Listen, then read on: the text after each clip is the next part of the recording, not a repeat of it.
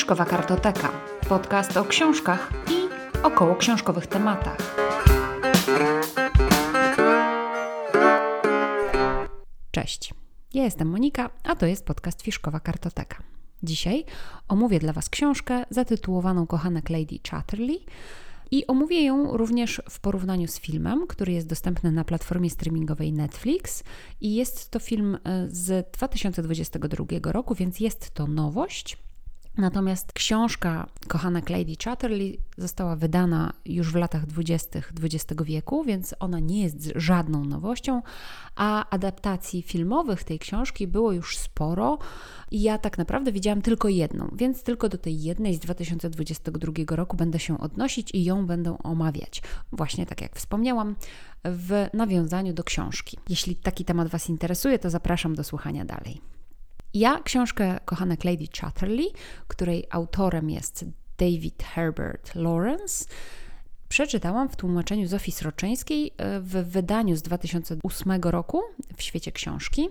Jest to książka, która dzieje się w latach 20. XX wieku i generalnie zarys fabuły jest taki, że Konstans, która jest młodą arystokratką i ona w młodości studiowała w Niemczech, tam czuła się dość wyzwolona, słuchana, doceniana jako kobieta i jako człowiek i tam miała różnego rodzaju nawet romanse, a w każdym razie na pewno jeden. Natomiast całą tę niemiecką swoją przygodę przerwała ze względu na pierwszą wojnę światową. Kiedy ta pierwsza wojna światowa wybuchła, wróciła do Anglii i po powrocie wyszła za mąż w 1917 roku za Clifforda Chatterleya, który szybko po ślubie został powołany do wojska i wyjechał na front. Z wojny z kolei wrócił sparaliżowany od pasa w dół i mógł się poruszać wyłącznie na wózku. Oboje wyprowadzili się z Londynu do posiadłości w głębi Anglii, gdzieś w pobliżu kopalni i miasteczka górniczego.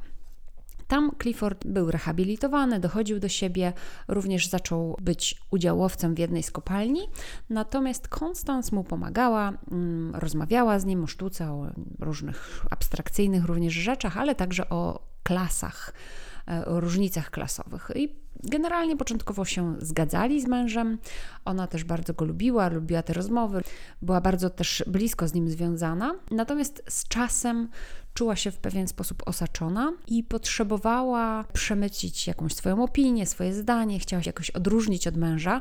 Też zaczęło jej brakować czasu dla siebie samej, jakiejś takiej swobody, zaczęła chodzić na spacery samotne do lasu, bo mąż nie mógł jej towarzyszyć e, na jakichś takich mm, mniejszych ścieżkach leśnych, ponieważ wózek sobie po prostu tam nie radził. Dzięki tym spacerom bliżej poznała leśniczego, który pilnował lasów e, Chatterleyów.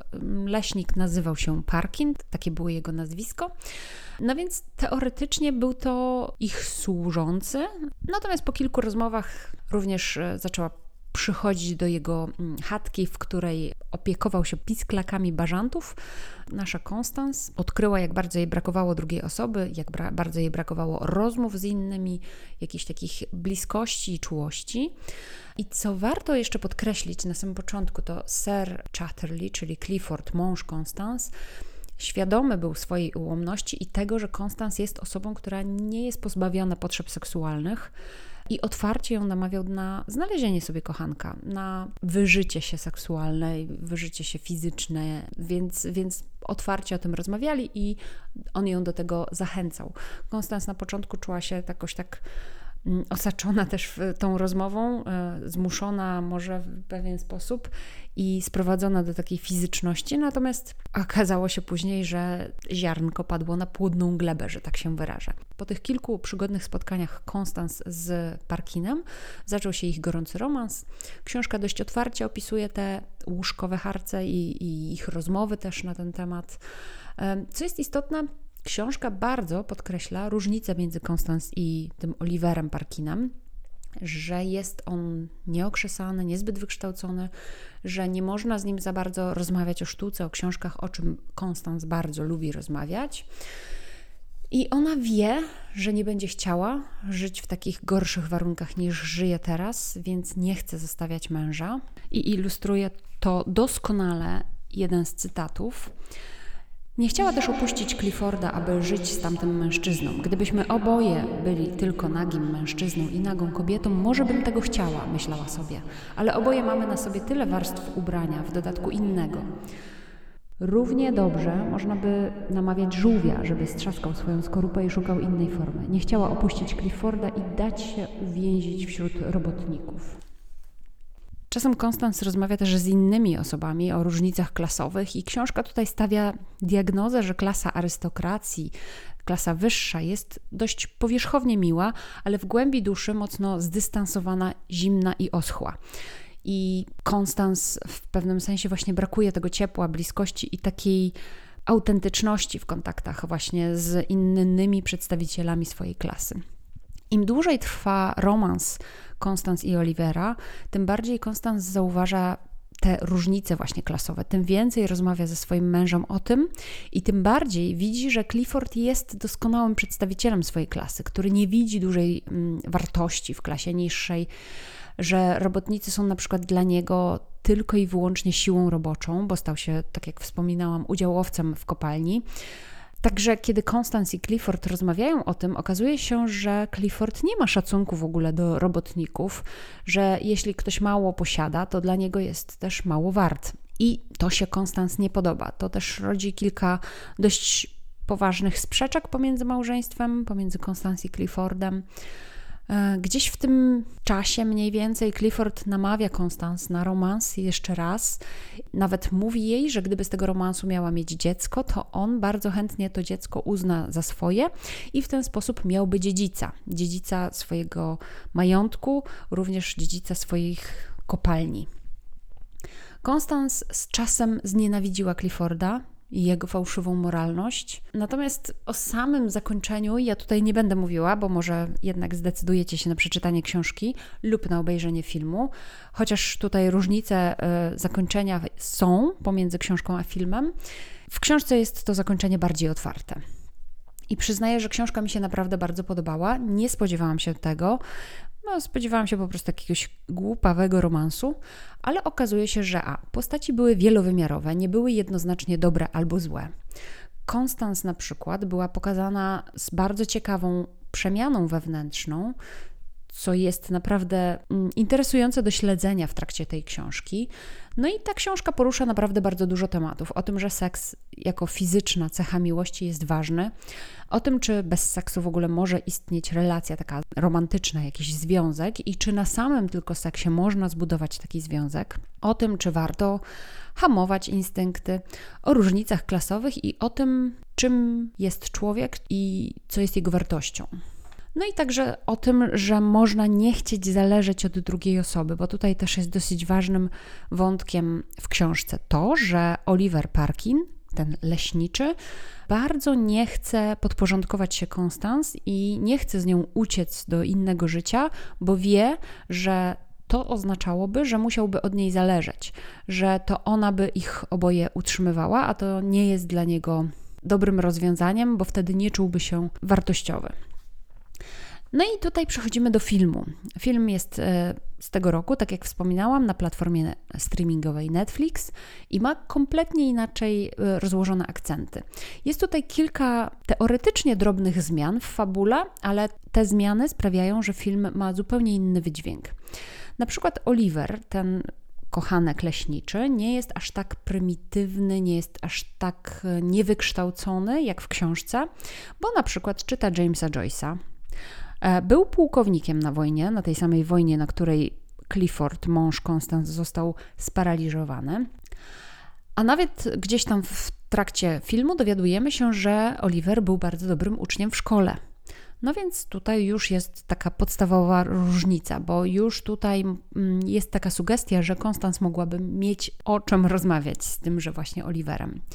W filmie nie ma też takiego porozumienia pomiędzy małżeństwem, między Konstans a Cliffordem, mm, jak w książce.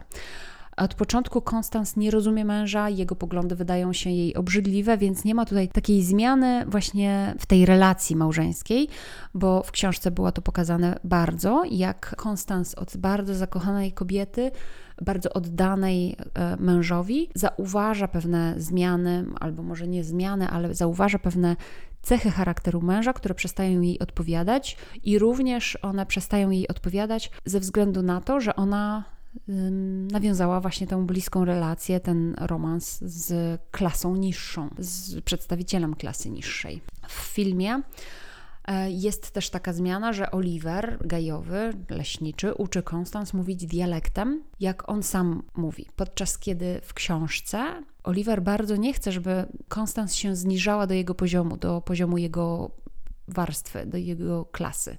Ten dialekt w książce jest pokazany raczej jako coś, co go dystansuje od Konstans. Kiedy są razem w jakiejś takiej intymnej sytuacji, kiedy są blisko ze sobą, gdy rozmawiają o jakichś intymnych sprawach lub uprawiają seks, to Oliver mówi do niej normalną angielszczyzną. Natomiast kiedy jest zły na nią, kiedy chce się postawić, jakoś odróżnić od niej, wtedy właśnie mówi dialektem. W filmie w pewnym momencie to Clifford, czyli mąż Constance, zwalnia Olivera, a w książce to Oliver sam odchodzi. To też jest bardzo znacząca zmiana i to automatycznie sprawia, że w filmie Clifford wydaje się nam z gruntu zły i mściwy. W książce jest ta postać zdecydowanie bardziej zniuansowana mm, i nie jest tak jednoznacznie zła. Raczej nawet czujemy do Clifforda więcej zrozumienia w książce. Sprawy klasowe w filmie są naprawdę zdecydowanie spłycone, są poruszone może w dwóch, trzech scenach i to też jako, jako bardzo poboczne sceny i nie stanowią jakiegoś ważnego wątku. No i samo zakończenie w filmie mm, jest zamknięte, jest zdecydowanie bardziej dosadne i taką łopatą w głowę, co dla mnie stanowi już mniej interesujące zakończenie. Zdecydowanie w porównaniu książka versus film, to książka jest lepsza w, moim, e, w mojej opinii. I to książkę Wam bardzo polecam. Ona nie jest długa, to jest 300 stron. 300 stron, które czyta się naprawdę bardzo szybko. Ja przeczytałam tę książkę zaledwie w dwa dni, a gdybym się uparła, to mogłabym przeczytać w kilka godzin jednego dnia doskonale się czyta. Jedyną wadą tej książki, e, może dwie wady znalazłam. E, jedna jest taka, że brakuje kilku stron w oryginale podobno.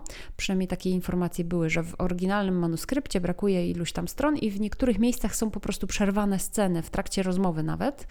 I szkoda bardzo, bo niektóre te sceny są dość istotne są urwane właśnie w trakcie rozmowy, na przykład o, o, o, różnicach klasowych.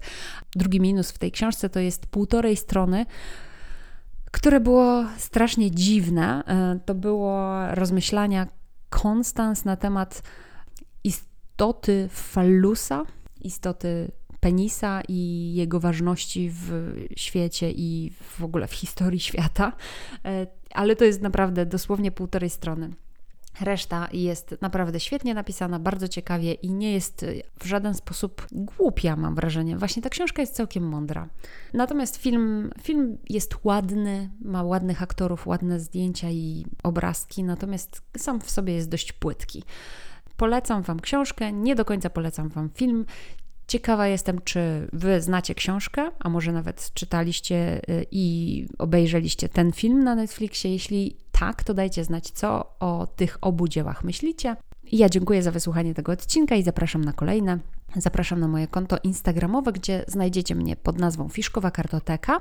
Zajrzyjcie do notatek do tego odcinka, tam jest link do książki, link do trailera filmu. Jeśli Wam się podobają moje podcasty, to dajcie innym o nich znać. Możecie też wspomóc mnie drobną lub mniej drobną kwotą poprzez linka do Buy Coffee, który również znajdziecie w notatkach do tego odcinka. Jestem za każdy rodzaj wsparcia bardzo wdzięczna. Do usłyszenia i cześć.